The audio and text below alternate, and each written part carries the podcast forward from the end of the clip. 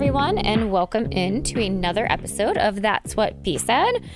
Special post game episode, game one against the Chiefs recap coming at you guys on a Tuesday morning. I'm your host, Bree at Breezy Clee, and tonight I'm joined by Miss Meredith at MCAN Sports. Hello, Meredith. Hello, Bree. Well, not the episode we really wanted to open up with as our first post game podcast. However, we are here, as we always are. We are ready to talk about it. Uh, but first, before we get started with all things recapping the game, I wanted to thank everyone for coming out to the event that we had on Sunday before the game. Um, I actually couldn't make it, ended up not being able to go last minute.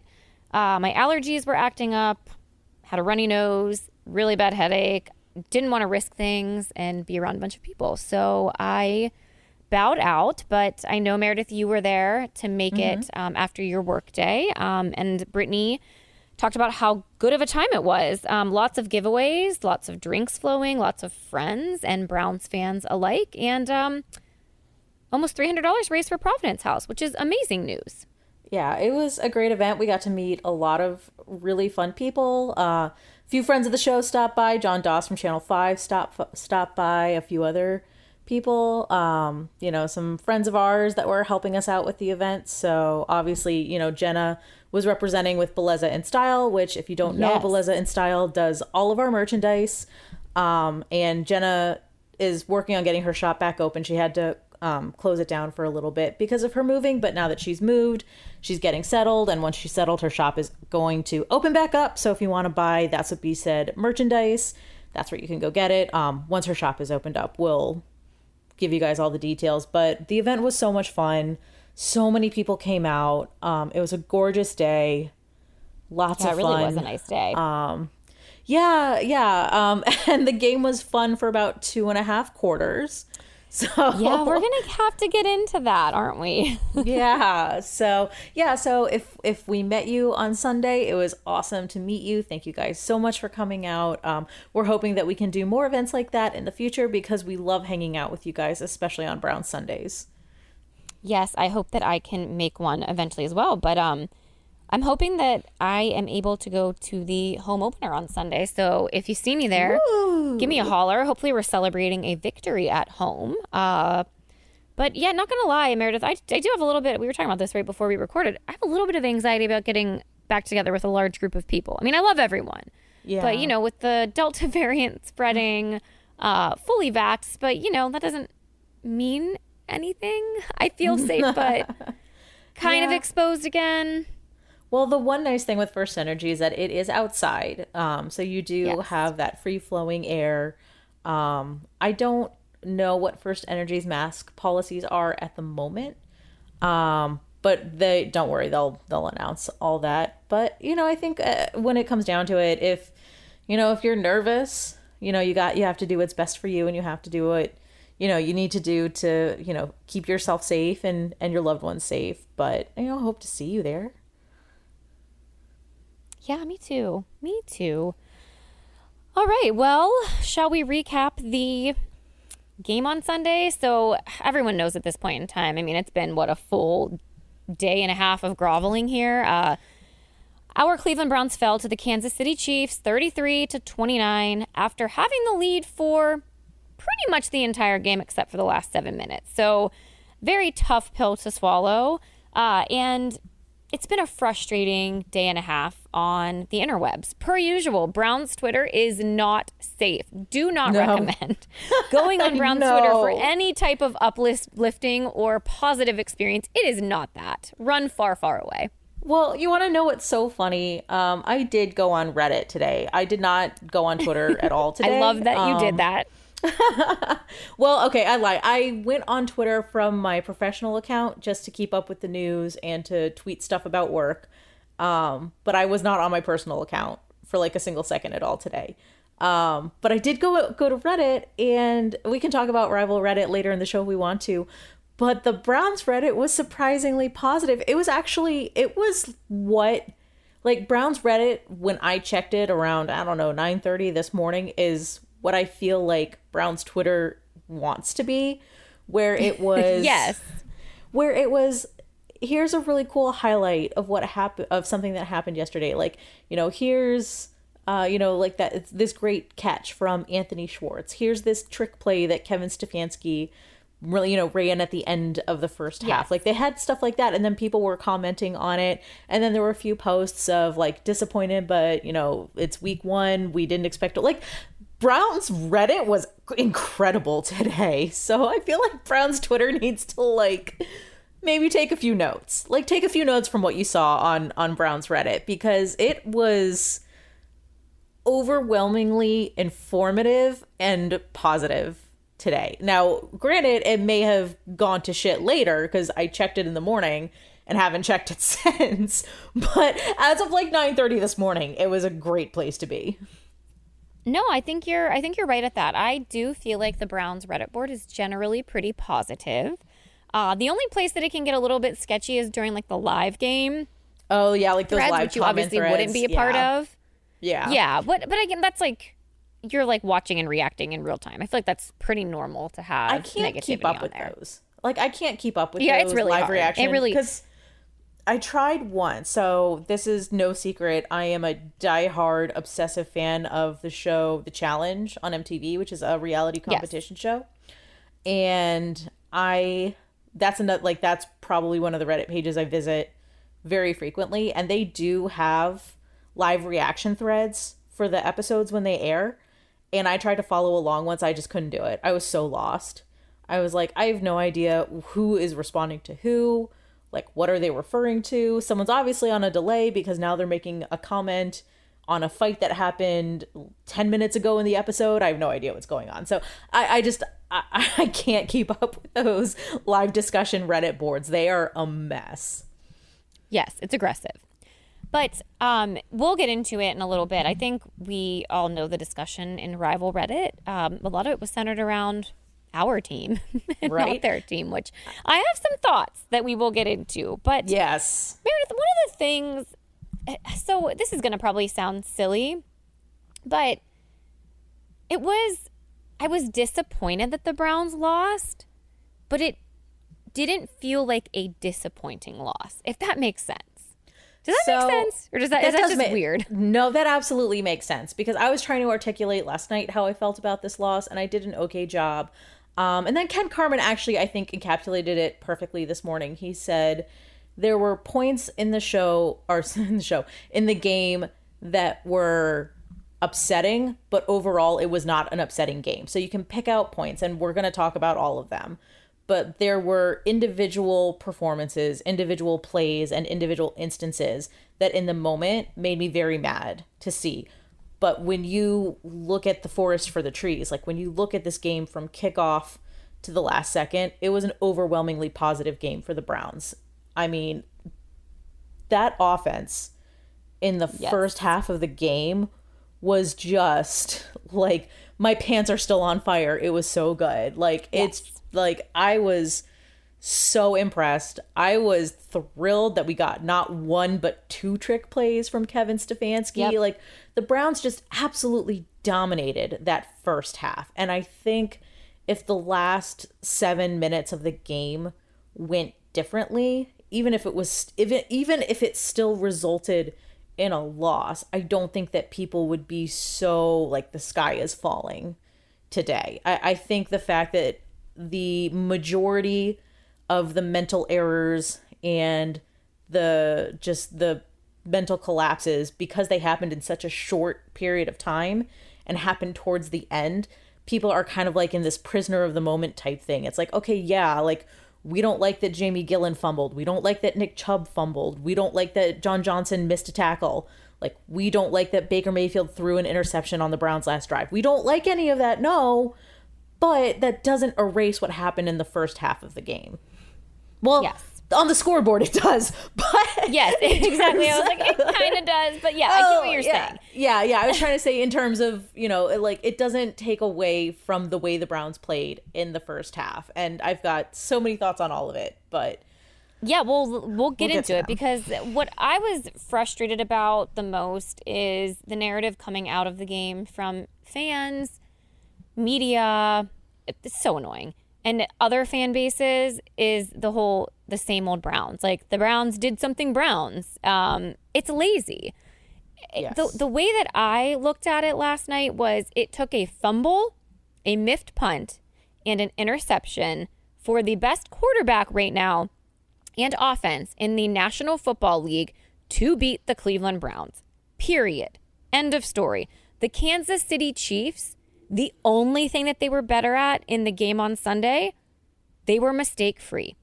And when you mm-hmm. have a team that, I'm, I'm going to say this is going to probably sound weird, but they were equals to us, right? They it was a pretty even game. Sometimes that's all it takes to win. And that is what it all boiled down to. The Cleveland Browns needed to play mistake free, and they couldn't. Yeah, and that's exactly it because you cannot give Kansas City an inch because if you give them an inch, they're going to get 10 miles. And that's exactly what happened. You know, it's like Yes. there's there's a tiny little rip in the paper and Patrick Mahomes tore it in half. Um so that's that's really that that really is what it came down to. Um the one thing that really got on my nerves today in terms of the narratives um, and I saw this while I was unfortunately on Twitter when I had to be, but every like generic professional NFL account, like NFL on Fox, NFL on ESPN, like every single one of them was some storyline about the Browns losing their season opener. Like, oh, the Browns Yes. are now this many years. Like, oh, the Browns have to wait another year to try and break this streak. And I'm like, who effing cares? Like, who I cares? totally agree. because you know when when we were going into this game, and we even said this last week, it was one of those things where the Browns have the ability to win, but we weren't going to. And a lot of people are going back on that, but we're not. We're not going to cry about a loss in week one if it's not a bad loss. Because really, it was so different than their loss to the Ravens last year. Like their loss to the Ravens last year, that one had everyone saying same old Browns, and you know, and that was the first we had seen of Kevin Stefanski because there was no preseason last year. So that first game against the Ravens was the litmus test for Kevin Stefanski, and everyone thought that he failed. So yes, agreed. yeah, so going into this game, we all were preparing mentally and emotionally for a loss because the the Chiefs were coming off of a Super Bowl appearance. You know, so it was it, it's not like the Browns were going in and facing an easy team. They're No facing one expected of the the, best win. Yeah, they're facing one of I the mean, absolute be best real. teams in the outside league. of outside of a portion of the Browns fan base, nobody expected, the, and uh, maybe a couple of national media members. I did see a couple Yeah. of people that actually picked the Browns to win, but for the most part, the Browns were underdogs going in. They weren't favored to win. They were expected to lose this game. So Right, and so then the every fact- Twitter account that's like, "Oh, the Browns lost week 1 again." Shut Yes, up. like you didn't like you didn't need to get that ready. In fact, at halftime, you would have thought this was going to be one of the biggest shocks in Week One in the NFL, right? Everyone was kind of like sitting there on pins and needles, and now I know you can't count Patrick Mahomes out. Like there's no lead that is too padded when you're playing against Right. Patrick Mahomes and that I mean, yeah, you could be ahead by 50 and if you make one mistake, Kansas City's going to come back on you. And what I think is probably the most frustrating thing coming out of that game is that the Browns, in my opinion, if they would have played that same exact game, inclusive of the fumble, inclusive of the punt myth, inclusive of the Baker interception, I actually still think they could have beat probably 30 out of the 32 football teams in the National Football League. Even playing the way that Oh, they played yesterday, they still could have beat another team with those mistakes. It's just the Chiefs that you cannot afford to make those mistakes against. You can't. exactly, exactly. Because the, the Chiefs are one of the best teams in the NFL, which is proven by their Super Bowl appearance. So it, it's, you're not going to go in and have an easy time against the Chiefs. And I don't think that the Browns were expecting to have an easy time, but the fact that people are losing their minds over the Browns losing, like, you need to chill out. like, you really need to just, like, take a Xanax or something. I don't know. Have a cup of chamomile tea, whatever you do to calm yourself down. Something. You know, like you meditate, take a few Go breaths. run a marathon. I don't know. Like, do touch something. grass. I mean, it is, and so can I just? I just have to set the scene for you a minute because um, this is my first football season in a while with a baby in the house again. Oh. And I, you know, was a, a little bit distracted at times because obviously, how could you not be? Uh, my older two are pretty good about like, you know, they're doing their own thing while the Browns game are on. Like they know, like they get to have a little bit of extra iPad time or like play on the Nintendo a little bit more, and then they'll sometimes watch a little bit of the game. But babies are babies; they need attention. Yes. So, um, bedtime is right around 7 p.m. for the baby. And you know, that was like right in the midst of when the Oh, game was coming down to the final five minutes. And she was hungry. I was feeding her. She fell asleep, Meredith, in my arms. Literally, she was like 30 seconds in when Myles Garrett and Jadeveon Clowney no. I literally someone I tweeted about this and someone responded to me with the meme of that like boy sitting in the classroom when the veins popping out of his I swear to you that was me. I let out this guttural sound that I sounded like I was dying. I was like mm.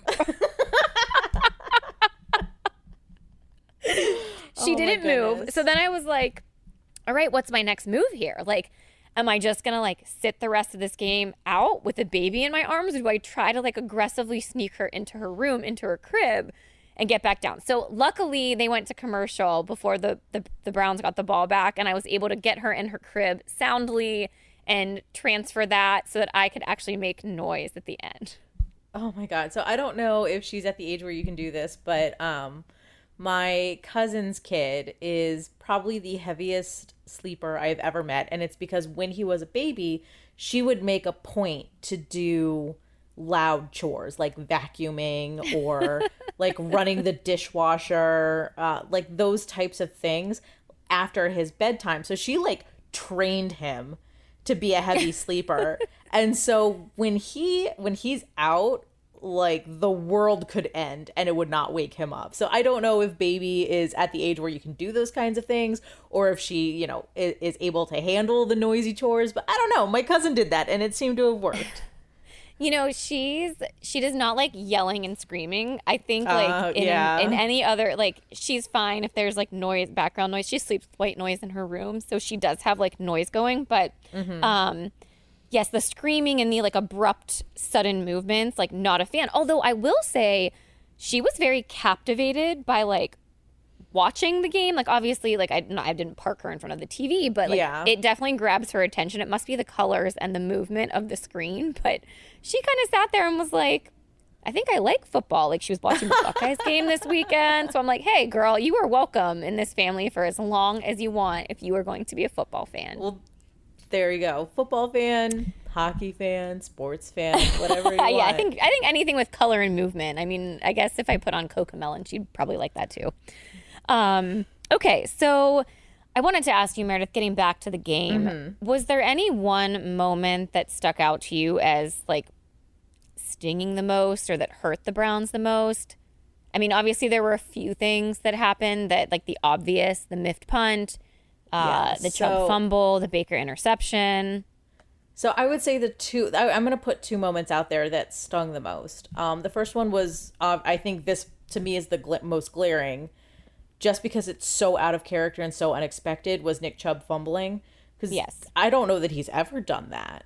Um, you know, and that is completely out of character for him. I don't know if it was the crowd noise that got to him or if it was like the heat and his hands were sweating because Yeah. it was like 90 Nick. degrees in Kansas City. So that one was really, really tough because that's so out of character for Nick Chubb. And I know he's taking that one hard after the game. And then I think the second moment that really stings is, is Baker's interception at the end of the game for a lot of reasons because everyone's now saying, and they're not wrong, but I don't want, like, I don't want to like kick Baker while he's down for that interception because he had such a great game prior to that.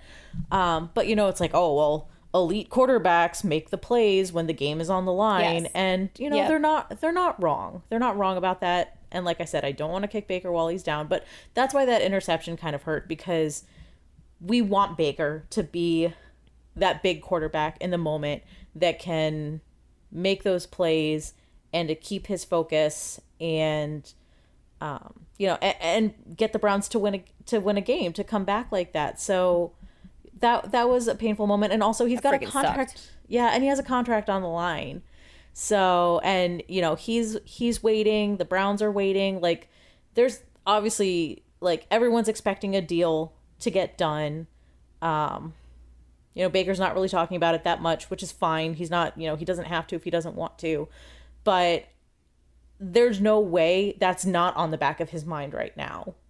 You know, Yeah, is is sure. knowing that this is year four and you know he does get a little bit of leeway because you know year one was Hue Jackson and year two was Freddie Kitchens. So I think he does get a little bit of wiggle room, but you know he's getting towards he's he's running out. Like the the hallways are getting narrower on on him.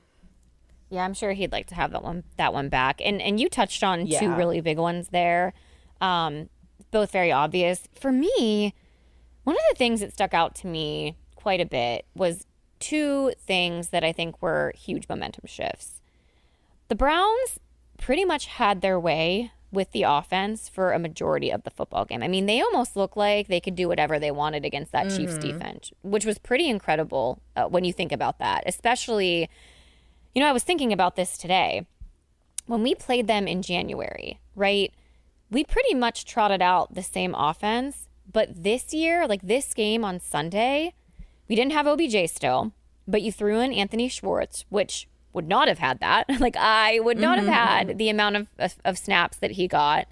Um, he was a difference maker. I mean, his speed Yes. That was something that I think we were missing last year. We had DPJ on the field and Higgins on the field quite a bit last year. They barely saw any playing time yesterday when it came to the offense. Yeah, I Loved. think for I think for our showdown um fantasy, the one that we do weekly on DraftKings. Yep. Um I I am so far down on the list and and because it's because I took Hollywood as one of my players cuz I really thought that he was going to be out on the field. Yeah. I had And, uh, DPJ and- as my captain, Meredith. He scored zero points and I still finished 11th. Oh my god, how did you beat me? I I Well, was like because- in like 150th or something. because I because he was so cheap that I was able to afford um Kelce, Mahomes, like I, I was able to afford like all these like big players because he he cost pennies. So I mean, that's um, actually a really anyway, good strategy. Yeah, there you, You go. just- I mean, I shouldn't. I shouldn't have given away my secrets.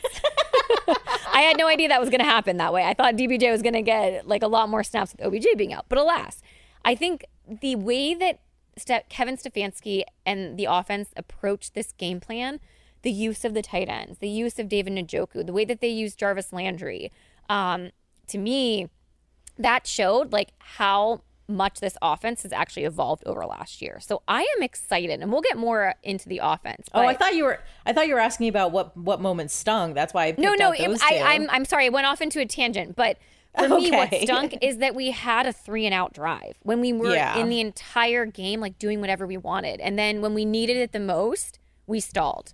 yeah. And then I can't remember if that was right before or after the like one possession 75 yard touchdown pass to Tyreek Hill. Ugh. But it was almost as if you could feel the momentum shift and swing in that Yeah. moment. And it was like, oh no, this is Yeah. not good. And I think what's really hard is uh, the defense is definitely much improved, and there were so many things that happened on defense, like in, in the game this week that would not have happened last year. But I think, and this is kind of jumping ahead in the rundown a little bit in in why the game, why this game stung the most, um, is because it got to the point where we had to rely on the defense. Like the Browns were up by two touchdowns and it was like all right this is their game to lose at this point defense just has to hold them off and when you're playing Kansas City you can't rely on a defense to hold them down you know unless you're Tampa Bay apparently um Yes. but yeah it was there was a lot there was there was a lot of pressure on the defense there was i think too much on the defense i think if the browns were able to have scored one more time then i think there's a very real possibility they would have come away with a win Yeah, I, I totally agree. And the, the defense, I think, is catching a lot of flack today. I mean, Travis Kelce, there's a reason he's one of the best players he is in annoyingly the good National I- Football League. I, I, mean, hate how good Travis gonna Kelce is. It's so annoying. You're not going to stop him. Like, he's going to get his touches. Same with Yeah. Tyreek Hill. I mean, that is their game plan. Like they're and I had to keep reminding myself of this. Like I was getting mad when they were completing these first downs. I'm like, oh, that's so easy. And I'm like, okay, well, duh, it's easy because they have two of these dynamic playmakers on the field with one of the best quarterbacks in the football league. Like they're going to get first downs. Like they're not going to get stops. I actually think the defense they were able to get off the field, which is something we could not do last year at Yes. all. I mean, Jesus, Patrick Mahomes last year didn't even play most of the game and we still couldn't stop their offense. I, I will say this. I think one of the other things, I think one of the other things that was really, like, I guess one of the things that stunk, and I tweeted about it as well, was the discipline on defense. Um, Myles Garrett got Yes. called twice Yep. for offsides. Yep. And that was, that is something that the defense did a lot last year. There was a lot of really dumb mental mistakes, things like offsides, um, like neutral zone infra- uh, infringement. Um, I think oh, who was I think maybe Denzel Ward was it Denzel or or Mac? One of them got an illegal shift um, thrown on them. Like those were the types of like stupid mental errors that the defense made last year, and there were one too many of them in the game this year. So I just again, I don't know if that was the crowd noise that was getting to them. Um, I think one of the offsides that Myles got called for, I think that was Patrick Mahomes drawing him offsides. Like he he did a great job of it. So yeah. it was it, it was tough. Like those those are the types of mistakes that you just cannot let happen. Like the you know they're they're basic fundamental mistakes. So that Yeah, was this was probably first- yeah. I'm sorry, I didn't mean to cut you off. This was You're the fine. first game too that the defense played together against the Chiefs. Yes. Man, but Myles when you want to talk about tough, that that's tough. Yes, but Myles did get a sack, which I was very happy about, and Jadeveon Yes. did break up a very big play early in the game. So, oh my god, Yep. that play that Jadeveon broke up, I like my heart fluttered. I was That was amazing. like I uh so I forget who said it. I don't know if I heard it in real life by someone in the bar or uh whether it was just on Twitter, but someone said the comment of that's why you paid Jadeveon and I was like, "Yes." Like the like Titans Yeah. fans, you know, we're kind of like, "Oh, get him off our hands." But they're like, "Okay, we'll gladly take Yeah, we'll take him. Clowney." Like you know, A, he was injured, and B, you didn't use him correctly. Give him to us. We know what to do with him. Or at least I hope we know what to do with him. But yeah, like I was I was very, very happy with the way Jadeveon Clowney played yesterday. I think we should get into the positives because we're we're Yes. bleeding into them. Um, Yes, you guys let's know do it. we we are a positive show. We like to, I guess, for nothing else, latch onto the positive when when there Yeah, are when- things that are disappointing. even when we're yeah even when we're talking about the negatives we're like focusing on the positives because Yes. this team is so easy to be positive about um you know we did even when we were doing this show during the Freddie Kitchens era we we tried we tried the, they it started to get thin after a while but we really tried. it was really tough. I kind of wonder what we would have sounded like if we managed to get this started during the 0 and 16 season um that would have been a trip Yeah, uh, I feel like we would have just been getting, we may have just been getting drunk every episode. Who knows? There you go. Yes, agreed. And I do want to tell, tell everyone this is not, we are not running moral victory laps, okay? Because that's Oh, the other God, thing. no. Everyone's mad about the moral victories. But listen, these are just facts. Like this, this is, these are facts. What we're going to talk about the offense. We Mm-hmm. talked about this on our podcast last week. We wanted to see the offense picked up right where we left off. Guess what? It got even better. We just talked about a few things that we saw that we loved. The first three drives of the Browns' possessions resulted in touchdowns. That's right, touchdowns. We don't need no field goals. We don't need a field goal kicker. Sorry, Meredith. I know you love kickers. I don't know if we need one this year. I don't think it's that I love kickers. I just think that I like Cody Parkey. oh, Co- Cody Parker. All right, Cody. I hope Cody. Parkey. Because I think what, it, what Um, it really is is that I just I love seeing redemption arcs, and Cody Parkey Yes. was starting to get that last year, especially with the way he played in the playoffs for the Browns last year. And this year could have been his year, and then he got injured. So yeah, let's just not like let's just drop all of our kickers, and we'll just There you go go. for it on fourth every single time. We don't need that roster go spot. It's fine. go go for a two point conversion every single time. Someone remind Jamie Gillan that sometimes rugby rules apply, and if you miss if, if you miss the stat the snap, you can still kick it. You don't have Yes. to try and run for it, you big lug. Yeah. So, but right now, the Browns offense ranks number one in the NFL. I just want to just want to repeat that again. Uh, the Browns offense ranks number one in the NFL. And yes, we still have a loss. I know, but right now, and I know the Ravens game is still going on, but the Browns are averaging the highest yards per play at 8.2. So that is something that we should be excited about, you guys. This offense has actually gotten better. And I think yes. we had a pretty good offense last year, but we, we also were saying this without having OBJ on the field. So let's keep going.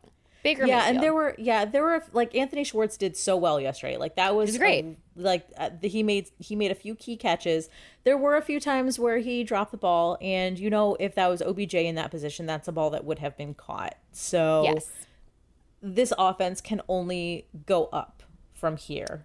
Um, and I so okay, so I want to talk about OBJ for a really quick second. Yeah, because having him on the inactive list yesterday was a little bit of a shock. Um, and after the game, Jarvis was talking about the mental game.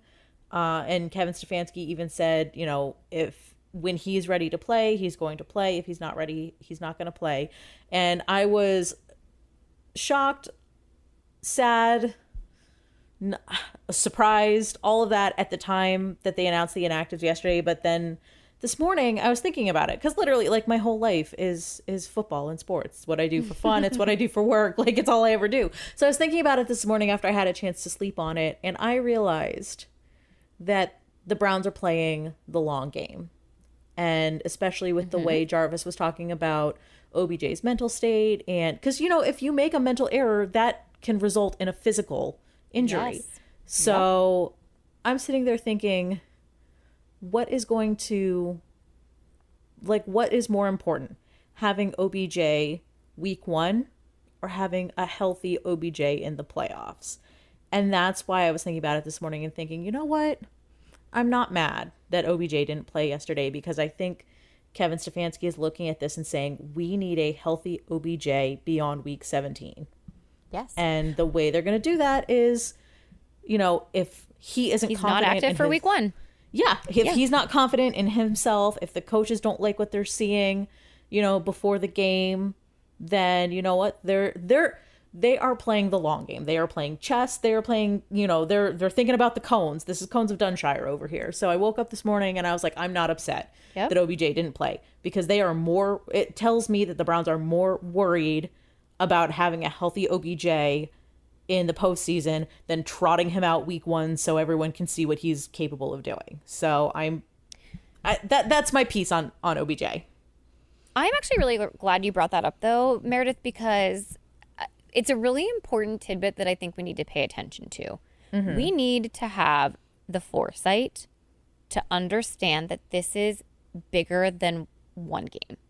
And yes. we as fans do not have that. And I want to go back to something that happened during the final roster because a lot of people were upset that KhaDarel Hodge didn't make the team, right? Mm-hmm. He is not on the Cleveland Browns football team. Did we miss him yesterday? No. no. We didn't miss him. I, I, wasn't sitting there saying, oh man, if we would have had KhaDarel Hodge on this football team, that would have made a huge difference. No, because I think this coaching staff, the front office, every single move they make is well thought out. It is calculated. It is long term. The decision about OBJ is 32, sure, disappointed. I really wanted to see him out there back on the field. It would have been amazing. I wanted him to go off against Kansas City. But I am with you. I would rather have him active later on in the season than than Sunday. I'm sorry, but like that game, yeah, it would have been great to win. It's not going to make or break our season. It should not. It should not define how the rest of this season is going to go. And I think I think they made a smart move. And, yeah, and exactly. honestly, I think too, they probably had a feeling earlier on in the week that he wasn't going to be out there, and they still game planned for that yeah. and executed it. Mm-hmm. Yeah, it's like what's more important, a week one win or an AFC championship win? Yeah. I mean, so. listen, I don't want to count our chickens before they hatch, but I do think that this team has the potential based on what we saw yesterday to go far. And and we have to remember like we can't this is one loss. It's one loss, you guys. Losing against the Chiefs doesn't count for five losses. It's still yes. one loss. Like move on.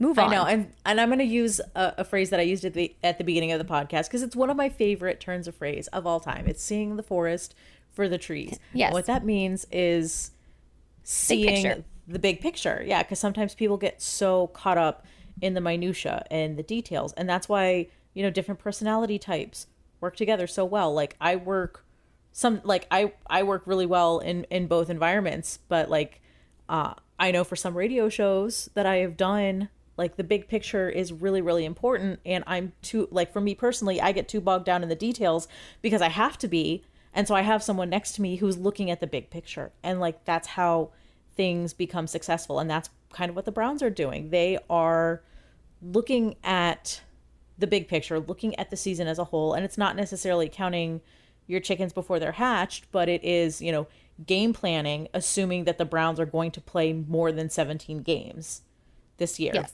You know, pre preseason excluded. So uh yeah, I just at the time it was upsetting, but after I slept on it, I was like this team knows what they're doing. Again, they're they're thinking 10 steps ahead of of everything. They're and it was the same thing with the game in and of itself. Like, don't be prisoner of the moment. Like, don't get caught up in a Baker interception and only think about this Baker interception and know that when you compare Baker stats to Mahomes' stats yesterday, they were almost right in line with each other. Like they like Mahomes Yeah. and, and Baker were very, very evenly matched or evenly statted, whatever you wanna however you want. Like in terms of the stats, they were very even keel with each other. So you know, yeah, was Let's the talk about interception- Baker. yeah, was the interception a bad thing? Yeah, it was, but he had a phenomenal game leading up to that. So, he had yes. an amazing game. I mean, he finished 21 for 28, 321 yards, zero touchdowns, one interception, 97.5 rating. The frustrating thing about this is people are only going to pay attention to that interception, right? It's the blemish. The blemish on his Mm-hmm. game yesterday, that highlight was going to be played over and over and over again because he had the ball in his hands with five minutes left to go couldn't finish the game. And unfortunately, with Baker, this has happened time and time again to quote unquote good teams against good teams, right? That is the Yeah. narrative surrounding Baker Mayfield as to why he isn't a franchise quarterback. The naysayers will say that he can't close out good teams. Now, we as Baker supporters know that's not true. Clearly, he closed out the Steelers two times in a row last year, but mm-hmm. people will find any reason to slam Baker Mayfield, even Browns fans alike. They do not want this guy to be our franchise quarterback. I wanted him so badly, Meredith, to march down the field and close out that game. But you I know, know, what? me too. Things happen. I don't. I that didn't make me lose faith in him because he executed the game plan damn near perfectly. I mean, Yeah, and also- he he played great. Yeah, and with the way he threw that last ball, it did look like he was trying to throw it out, but I think he just got pressured a little too Yeah. much, and I think Yeah, that's and he- why and he made a mistake, of you know what? yeah, I think he was a little and- bit indecisive in what he wanted to do. You know what I mean? And, and he was. and also you can't be half was- pregnant. and also it was because it was the end of the game with the game on the line. You know, a touchdown would have won the game, and it was the very last play of the game. I think it was just that the reason why people are so focused on that one singular play is because if, like if that interception happened say sometime in the first half but it was but the browns were still up by two touchdowns going into halftime like i don't think that people are going would be so obsessive about a baker interception but because it was the last drive of the Yep, of the game for the browns because it was a potential game-winning drive and uh, you know the few other things surrounding it it just i think that's the the reason why people are so latched onto it which is why i'm again saying like look at the big picture look at the game as a whole look at baker's stats for the whole game and compare them pa- to patrick mahomes' stats and realize that he was right in lockstep with one of the best quarterbacks in the nfl for that game Yeah. so I agree. you know I mean, Baker was part of the reason we were in the game. yes you know, yes, like exactly once again, once again, uh, really big reason as to why we were even in the game. Um, sticking with the offense, so the offensive line, I mean, come on, they remained the best in the league. That was pretty clear watching them play. I mean, Yes. they are amazing, fantastic. I mean, obviously, Jedrick Wills going down pretty early on was tough to see. Uh, not dissimilar to what happened last year with with But Jed you- going yeah. down. And I want to tell so a story that happened yesterday during the game at our watch party. You know, when Jed Wills went down, obviously we were all up, upset, but you know, very good friend of the show, Damon, he he stood up and he held up his arms. He's like, "Guys, guys, we've got Chris Hubbard." And just like the way he said it was just it was so funny. The offensive line so- whisper. yes, exactly. Because it was just one of those things where he was just like, "Hey, like, yes, we lost our left tackle, but the guy behind him It's fine. is just as good. Like we've got not only do we have the best offensive line in the NFL, this line also has depth. So just the way he kind of eh, you know that scene from the new Jurassic Park with Chris Pratt and he's like holding off the raptors. Like that's kind of that's kind of what Damon looked like when he was like, "Guys, guys, we got Chris we'll be fine. It's fine. Um, so, But I it mean, was- it's true. When you yeah. have a coach like Bill Callahan, you don't really have to worry about it. It's like next man up, and like you're going to trust that they're going to fit in with the scheme and know what they're doing. And I mean, my goodness, they didn't really miss a step. Right, right, and Wyatt Teller I mean, they had did like give up one, really bad sack, but Yeah, but yeah, all in all, Teller- it was it was a pretty clean game. He yeah, and he had one crappy penalty, and I was just like, oh no, Wyatt, baby, what is you doing?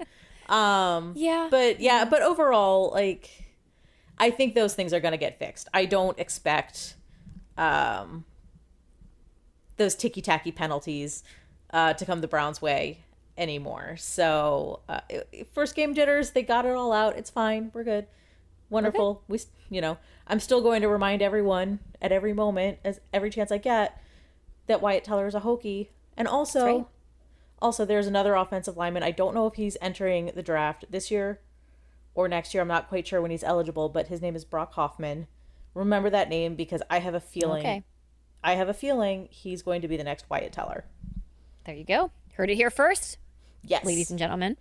there you go. So whatever team he gets drafted to, if he suddenly shoots up the rankings in the Pro Football Focus uh, arena, don't be surprised. Um, well, we'll close out the offense with David Njoku. I mean, Meredith. Oh, Njoku! It is Njoku he season, looked like a demigod. I mean, he looked like what's his face from Moana. Like there was that one pass he caught, and the defender like leaped on him, and David Njoku just like galloped uh, like down the field like it was nothing. Like he didn't have Do you a think he was- man hanging off of Do you, him. do you think he was singing the "You're Welcome" song afterwards? I think so. My husband was like, "You're welcome." he was like, that man is hanging off of him, and he's just running like there's nothing attached to him. I was like, I know, He but I want to see more so of that. good. Right, he led the team yeah. with receptions, uh, And I feel like we- yards. Yeah, I feel like we need to give Brittany credit for that because I feel like she's the the one who's who keeps saying it's going to be Njoku's year, right? She was one I no, it was me. I was I was Oh, saying was how I've you? drafted him like every year Oh. in fantasy, and then the one year I didn't will be his breakout year. So I'm waiting for There that to go. happen. But it's fine. I will listen. I will trade that off like all the time. It's fine. Yeah, so when we were on on a show that I was on um uh like 2 weeks ago, they kind of put me in the spot with with predictions for, you know, AFC, NFC, Super Bowl, all that stuff. And I think I picked the Browns to go to the Super Bowl, but I picked them to lose, and I got kind of this look and I was like, "Listen, I am notoriously terrible at predicting things." so if I I was like I don't want to like have this guilt of saying, you know, Super Bowl, Super Browns and then have it not happen. So I was like, if I predict them to either not make it to the Super Bowl or make it and not win, I'm always wrong when when it comes to predictions. So like let's just hope that I'm I'm like happily being proven wrong. Now like when it comes to actual game analysis, I like to think that I'm right more than I'm wrong. But when it comes to like who's going to win this weekend, what's the score going to be? Although I did predict that for this game the Chiefs were going to it was going to be a close game and that I think I had the Chiefs winning by 3. So I wasn't that far off. Um but I did you have the game a lot a lot low. Like it was much lower scoring in my prediction than it was in reality, but still. Just when it comes to predicting outcomes of things, I'm not good. That's why I don't play the lottery. Yeah, I was gonna say most of us are bad at that, right? Or we'd all be millionaires. yeah, exactly. Um, all right, let's move into some more positives. We'll go to the defense, which I know this was controversial, um, but I, I did just want to bring up again they made stops when they counted. Um, and I wanted to read this because um, I was on Twitter a little bit today and I was just trying to keep in mind, keep some positive things out there. And Nathan Zegura responded to, I guess, maybe a troll out there um, that the defense didn't look any better. And per him, the Browns pressured Mahomes 44% of his dropbacks, which was the fifth highest in the NFL on Mahomes. Um, against that, Mahomes was actually 8 for 13, 185 yards and a touchdown. I mean, this just proves, Meredith, Mahomes is that good because I would, so watching the, the game with a naked eye, I never would have thought that Mahomes was ever under pressure. Like, that's just how good he is. Yeah. Yeah, I mean, and, Um, this and then- defense, this defense is so much improved from last Yeah, year. Yeah, I like, mean, we, we had the ability to actually get them off the field, and they scored field goals twice, right? Yeah, Like last year, I don't know if they punted the ball at all, and I don't know if they actually did they score field goals last year. I can't remember, but I mean, I don't come on, we know. know that they let Chad Henne run 14 yards on them to get a first down. We couldn't stop Chad Henne last year. Yeah. Oh, that was another really bad take I saw today. Someone Oh, was no. blaming someone was blaming Baker Mayfield for that Chad Henne 14 yard run, and I'm like, Baker Mayfield wasn't even on the field when that happened. like, because someone was I- I trying to can't. argue. I- That, I really like, can't with the yeah, oh, stupidity. Oh gosh.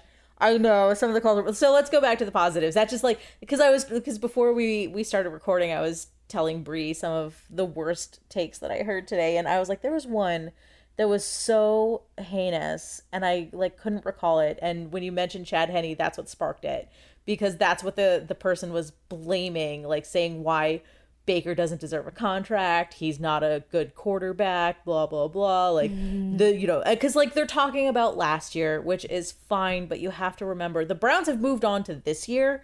And so we need to do the Yes. same. And also, like, Yes. you cannot blame Baker Mayfield for Chad Henne pulling off a 14 yard run because Baker Mayfield wasn't even on the field. He wasn't even Yes, on, on the field when that exactly. happened. So, fault. Everything's his fault. right, right.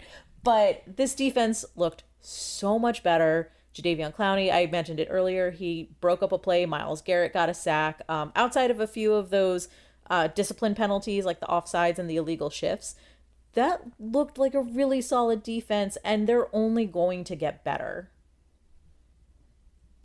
Yeah, and uh, I mean, I, I just, I think you should write down all of these things. Like, write down all of these ridiculous takes, and I think we should oh revisit them at the end of the season. I think that would be really Oh, fun. So yeah, I think you need to keep a list, a running list. Oh god. Google Docs. Yeah. well, We could yeah, have we a can- really good laugh, or we could have a really good cry later on. I mean, it just depends on how the season goes. but I think you should do it. I'm feeling positive. Yeah, me too. Just like I, I I just don't know why fans get so down on this team so much. Like I can I like I understand, you know, there's been a lot of misery like since the team came back in 99, there hasn't been a lot of success. There was, you know, one flash in the pan year in what was it, 2007, and ever since then it's just been misery, but like you have to get out of that mindset.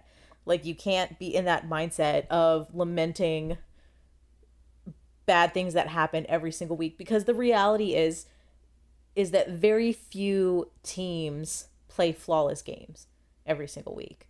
And the Browns are not going to play flawlessly every single week, but you know with the discipline that Kevin Stefanski has, I don't expect to see these same types of mistakes coming up week after week. So just fans, get yourselves together. Just get it just get it together. Pull it together. Pull it together.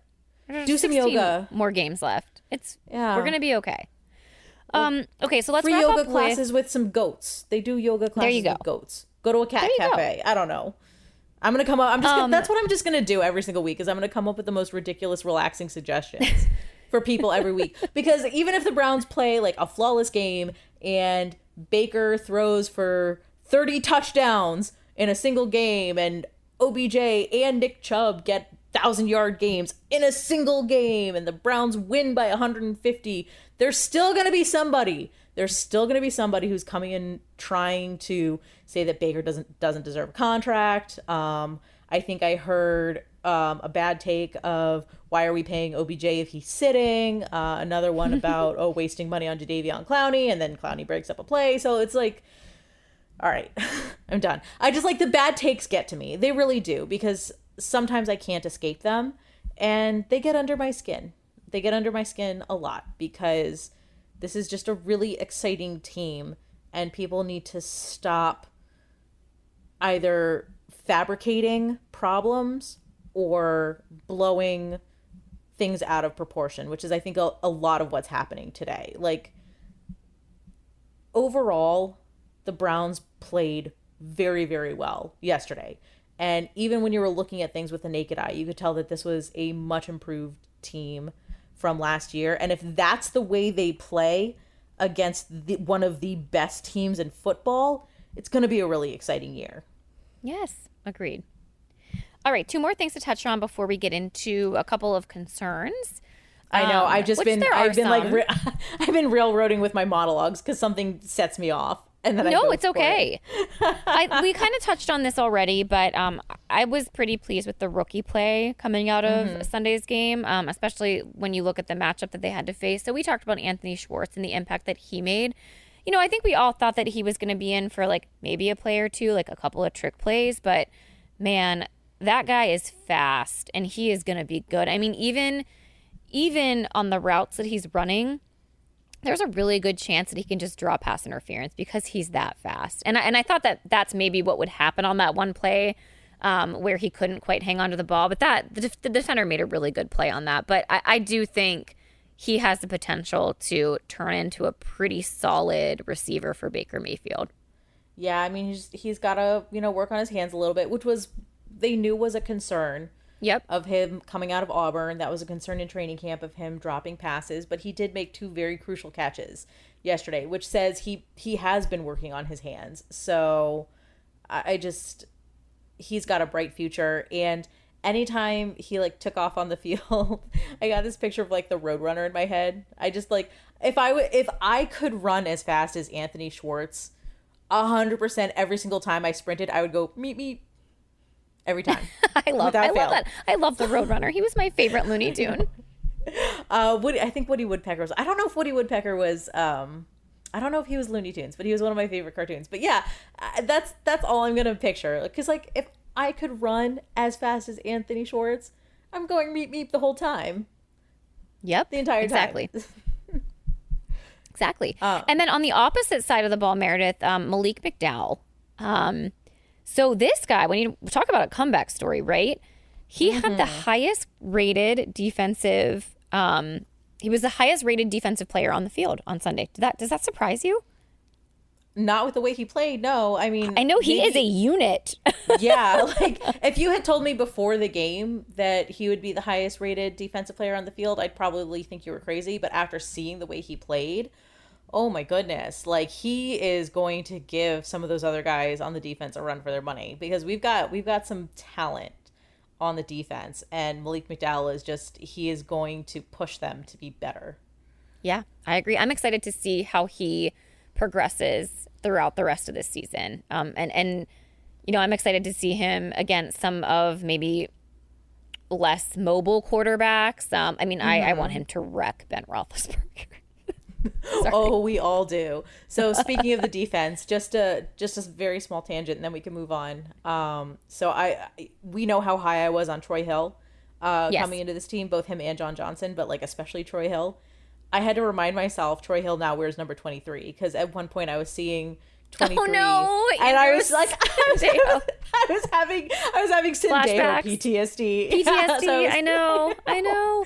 So I was like, I had to remind myself. I was like, no, Troy Hill's in 23 this year. We're good. Like, if you see two three on the field, you're okay. Man, we didn't even talk about the Ronnie Harrison situation. That was something else. Like we didn't even have our starting safety on the field most of the Yeah, game. yeah. That Ronnie Harrison situation is that's a frustrating one. That was very Ex- frustrating. And I don't know if you happened to listen to the broadcast during that moment, but Tony Romo was like adamant that Ronnie Harrison was he was in the wrong. I mean, it was it was so one sided, and I was like, wait a minute, I, it Yeah. it did not look like he meant to step on the player on the ground. Like it looked like he got pushed into the player and was trying to get off, and then he got pushed back into him. I mean, it was which is exactly so what ridiculous. happened. Which is exactly what happened.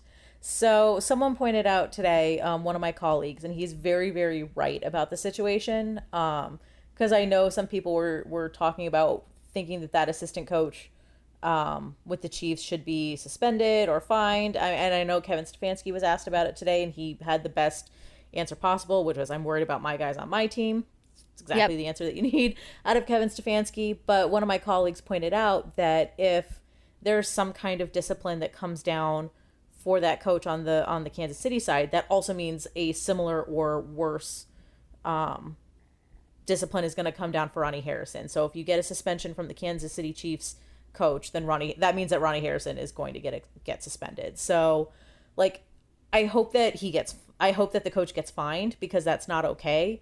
but after my colleague kind of pointed out like this is this is the way the NFL operates, I'm like, yeah, you're right. So for people who are calling for his suspension, you know, it just I think the the Browns got lucky or are lucky if he doesn't get suspended because that means that that Ronnie Harrison will be back in in the very next game. Like the fact that he got ejected and there was no discipline at the time for for the assistant coach or wide receivers coach or linebackers coach or whoever it was um you know that was kind of heinous. But i mean we we saw that last year with that hit on hollywood higgins. Like stuff like that happens. So i i think that was just one of those moments that was very angering and frustrating but i think that yes. is also a moment that we just need to forget moving forward because we're going to get ronnie harrison back on the field next week he's going to make a difference and we just have to accept that there's probably like outside of Ronnie Harrison getting ejected and people talking about it today. I, I don't think anything is going to come of it. And so I think honestly, fans need to drop it. And, you know, as far as I can tell, you know, the Browns are already focusing on next week as they should. Yes, so, I agree. Yeah. I agree. Um, and I wanted to end the positive notes with Stefanski. I mean, can we just talk about his ability to scheme and call a game? He was incredible yesterday with the opening mm-hmm. drive and beyond the first half. I mean, he is he's scary because he's silent. Silent but deadly. He's like a silent Wait. assassin. Yes, yeah, silent but deadly. That's like he's like a fart. It's fine. He's a fart. So we're I mean, that's like the kind you got to look out for, right? I'll tell you what though, I was so happy to see not one but two trick plays. That's like one of my favorite things that Kevin Stefanski does. And I wasn't sure that we were actually going to see one of those banana plays. Like I know that Jarvis didn't get a chance to, you know, toss the ball 80 yards down the field like he wanted to. You look like he you knew he was looking for it, yes. but he didn't have the have the opening. Um I wasn't sure that Stefanski was going to call that banana play against Kansas City because of how good that team is, but the fact that he called two trick plays. One of them, even though it wasn't, you know, I'm I'm sure that play was Jarvis throwing it down the field, but they still got a few yards on that play with Jarvis um, throwing the ball, and then that flea flicker trick play at the end of the second half. Kareem Hunt was so close to the end zone, like he was almost there, and that was so much fun and oh, so exciting. And even though even though it didn't end in a touchdown, it was still a well executed play. It just Kareem Hunt just got stuffed by like five defenders at the very end. But that was so much fun. I love these trick plays so much, Brie. I love them. They're so much fun to watch. And I especially love them because Kevin Stefanski is not going to call them if he doesn't think they're going to work. Yeah, that um that play leading into halftime was amazing. I thought we were going to score too. Like I agree. Like I there I thought we were going to get tackled immediately and I was like, "Oh my gosh, like we may actually score a touchdown." Like this I know it's like we're, we're still alive. My my throat is still sore from like from that moment because I screamed so hard. like I was so excited. Yeah, that would have been I, honestly. I think if Kareem Hunt was able to find the find the end zone or at least get the ball to somebody who got there, um, I, I think that I, I think the Browns probably would have have won. Um, but I will say the and I know we're talking about the positives, but the Chiefs were they they very clearly adjusted at, at halftime, and they came out yes. looking like a completely different team in in the third quarter. But but even so, you expected that from them. But yeah, that but with the way Kevin Stefanski called plays yesterday, it was just because I've heard from multiple coaches, former coaches, like people who have been in his position before, that it is so difficult to both manage the game and call plays. Yeah. And Kevin Stefanski is doing it and he's making it look easy. Yeah, he really is. And I mean, even just his decision making, like the two point conversion when they when Kansas City got that penalty against them, like knowing when to use his timeout going into halftime to get that playoff. I mean, I just felt like he was he's hard on himself, obviously, as he should be. Mm-hmm. And, and, mm-hmm. that's fine. Like that's the example that he's leading for his team that they didn't play good enough. He didn't coach good enough. I, I'm fine with that. Like this mentality that he takes on this is someone that you want long term. I mean, he's yes. he says the right things, he does the right things. He's not all talk. I mean, he is he is so even keeled. I don't know how he holds it together, quite frankly. I mean, he's not all talk because he doesn't really talk much at all. Like, I mean, Yeah, I mean he- that's the thing. and when Like he- he's just, but he has to talk. He talks without he does. things. He he It's incredible. He, he that- that's a gift. it really is. Um, and we used to we used to do um, this fun game when I worked in college sports where uh, one of our analysts would do we would call it the coach speak uh, translator. And so like anytime we had a press conference and it was a coach saying a lot of things without saying anything at all, we would have him translate what the coach actually meant. But um, I, I feel like Kevin Stefanski is so good with his words that the coach speak translator would just be white noise. Like because he he's because he says what he intends to say and what he wants to say, nothing more, nothing less, and he does an incredible job of getting the exact message across that he intends to get across the first time. Because anytime someone says something and then they kind of get killed for it and they're like well i have to clarify to clarify my earlier statement or going back on what i said before you like that never happens with kevin stefanski. He gets the exact message across that he wants to get across the first time. He never has to go back and clarify anything. And just the man has a gift. He he has a gift for coaching, he has a gift for play calling, and he has a gift for his the way he presents himself to the public. Just I cannot say enough good things about that man. Like the Browns are so lucky to have Stefanski. Yes, I agree. I agree. Okay, so I want to move on to biggest concerns coming out of the game, and then we will get you guys out of here.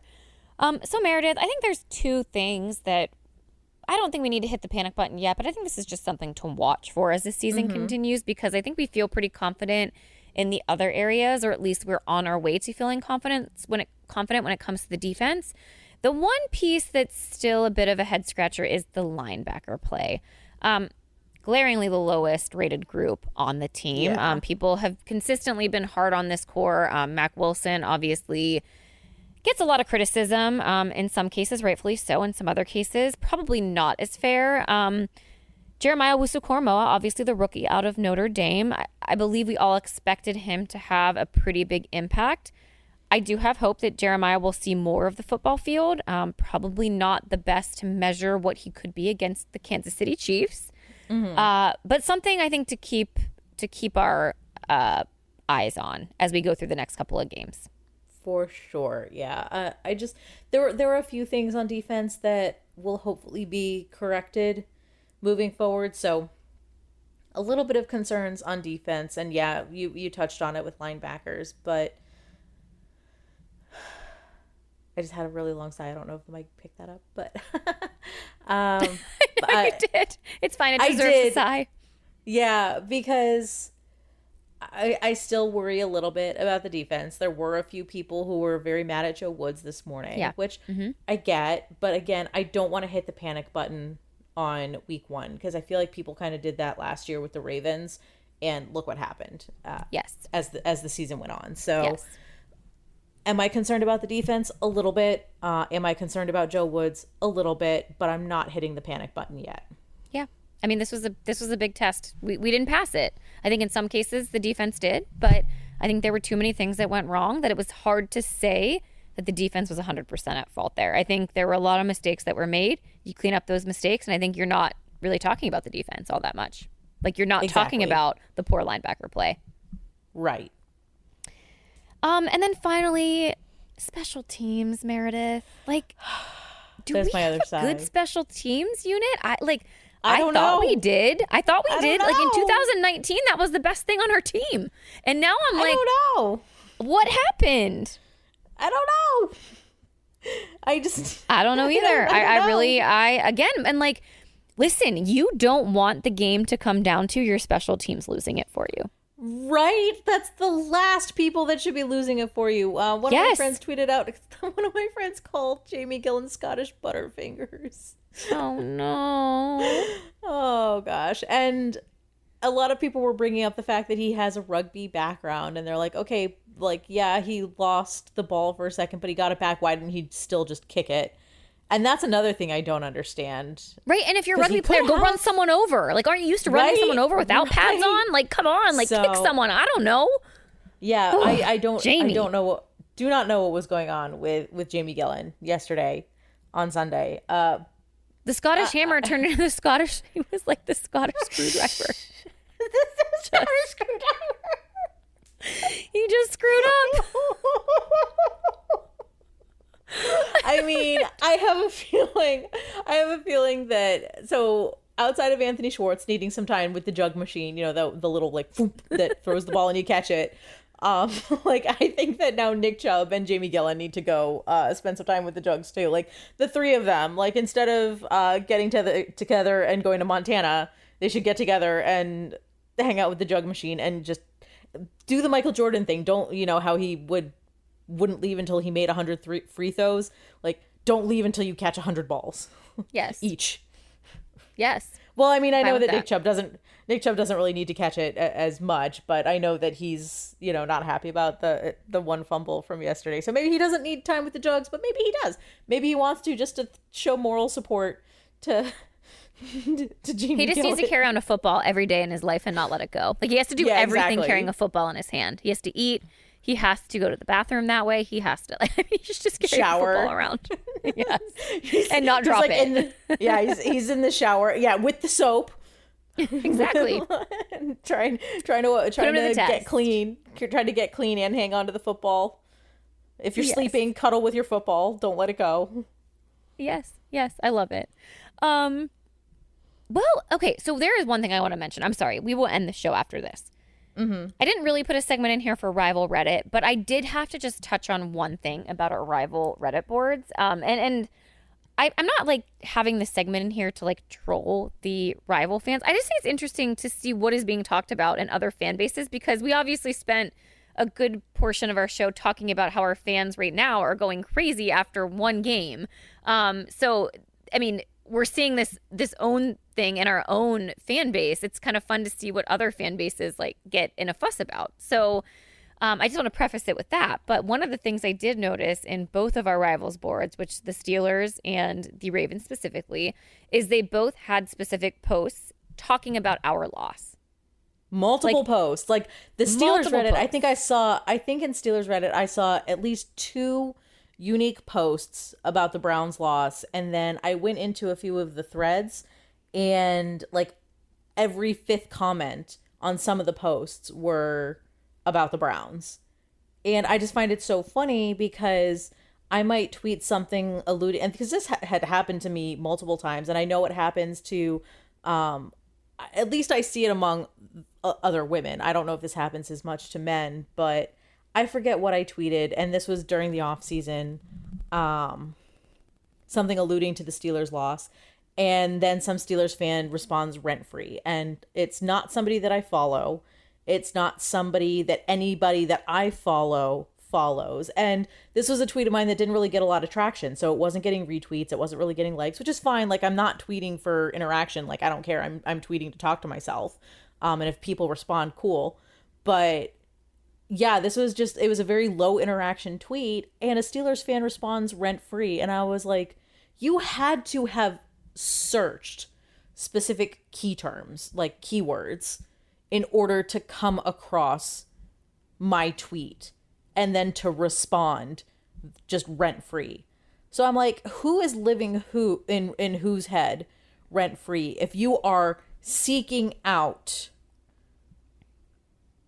people talking about the Steelers and he had to have clicked on my profile too because just looking at my my display name, my handle and my picture, you cannot tell that I'm a Browns fan unless you go to my profile and see it where I have it in my Yeah. profile. So, not only did this guy have to search these keywords, he had to have clicked on my profile to read my profile to see that I'm associated with the Browns. So I, uh, yeah, and then you go to, and this was something that happened months ago, and then you go into the Reddit boards and you see unique posts about the Browns, and then you go into posts that are about the Steelers, and people are talking about the Browns, and I was like, I just like it's projection, like they are constantly projecting, oh, we live in your heads rent free, like no.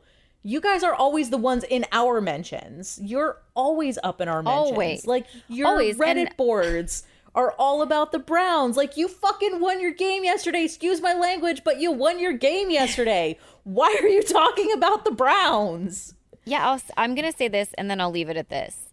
It all stems from insecurity. That that is the be. reason. Like I actually think that they are they're scared to face us and and they should be. I I truly feel like feel like this is I mean, I watched the Steelers in the Buffalo game before and and it was boring. And and there wasn't anything that mm-hmm. worried me. I, like. Yeah. your smoke screen defense. Sure, your defense is fine. And that's fine. I actually have more faith in the Browns offense to go and beat you. Oh yeah. Oh yeah. I So yeah, I, I just I don't want to waste time talking about the Steelers because I, I just I'm not I'm not worried. I'm not worried about them. Not worried about their fans. But go ahead and keep talking about us because I think They- they, saw they're I think they saw what they're gonna have to face. They're such a weird fan base. But I, I will say this. Uh, one of my favorite things to do um, if I'm ever on a, a road trip, and I mean, at this point, uh, it's not as much because of travel, but like, or because of, you know, world events. You know, I'm not really driving to places as much, but I love tuning in to local sports radio when when I'm driving. Um, I know when I'm driving back home to DC, I'll turn on um, the sports station in Pittsburgh as I'm driving through Pittsburgh, and like I'll put on 105.7 in Baltimore as I'm driving through Baltimore. Like I I love listening to those other stations, and you know with with radio stations streaming on the internet now, like you have access to every market, and I listen to podcasts from other teams and other markets. Like I love hearing what they have to say. I love hearing their point of view. Um, you know, and I I love hearing what their storylines are. And Steelers included. Like I love listening to to Pittsburgh sports radio sometimes, but just I'm not going on Brown's Reddit boards and posting about the Steelers. Like so, like, that's it. So Yes. yeah, ri- rival Reddit was an interesting place this week, and that's actually how I wound up on Brown's Reddit because I went to Steelers Reddit first, and I saw all these posts on the Browns and all these comments on the Browns, and I was like, well, I wonder what what our people are saying, and so the, so I go to Brown's Reddit, and it's you know people are posting highlights, people are you know talking about Kevin Stefanski, people are talking about the game. You know, I'm sure there were a few negative posts, but uh, overall, Brown's Reddit was great. So, yeah. Well, I agree. Meredith, that wraps us up for this evening. It was obviously not a victory Monday show for us, but I have a feeling we'll have some of those in our near future. Uh, we thank everyone for listening, for showing up to our pregame event, hoping we can put one of those on again next time. But thank you guys all for who everyone who showed up um, and made that special. Um, we thank you guys for listening. Let us know your feedback. Um, as always, you can find us on Apple iTunes, Stitcher, Spotify, wherever you listen to your podcasts. And we'll talk to you guys very, very soon.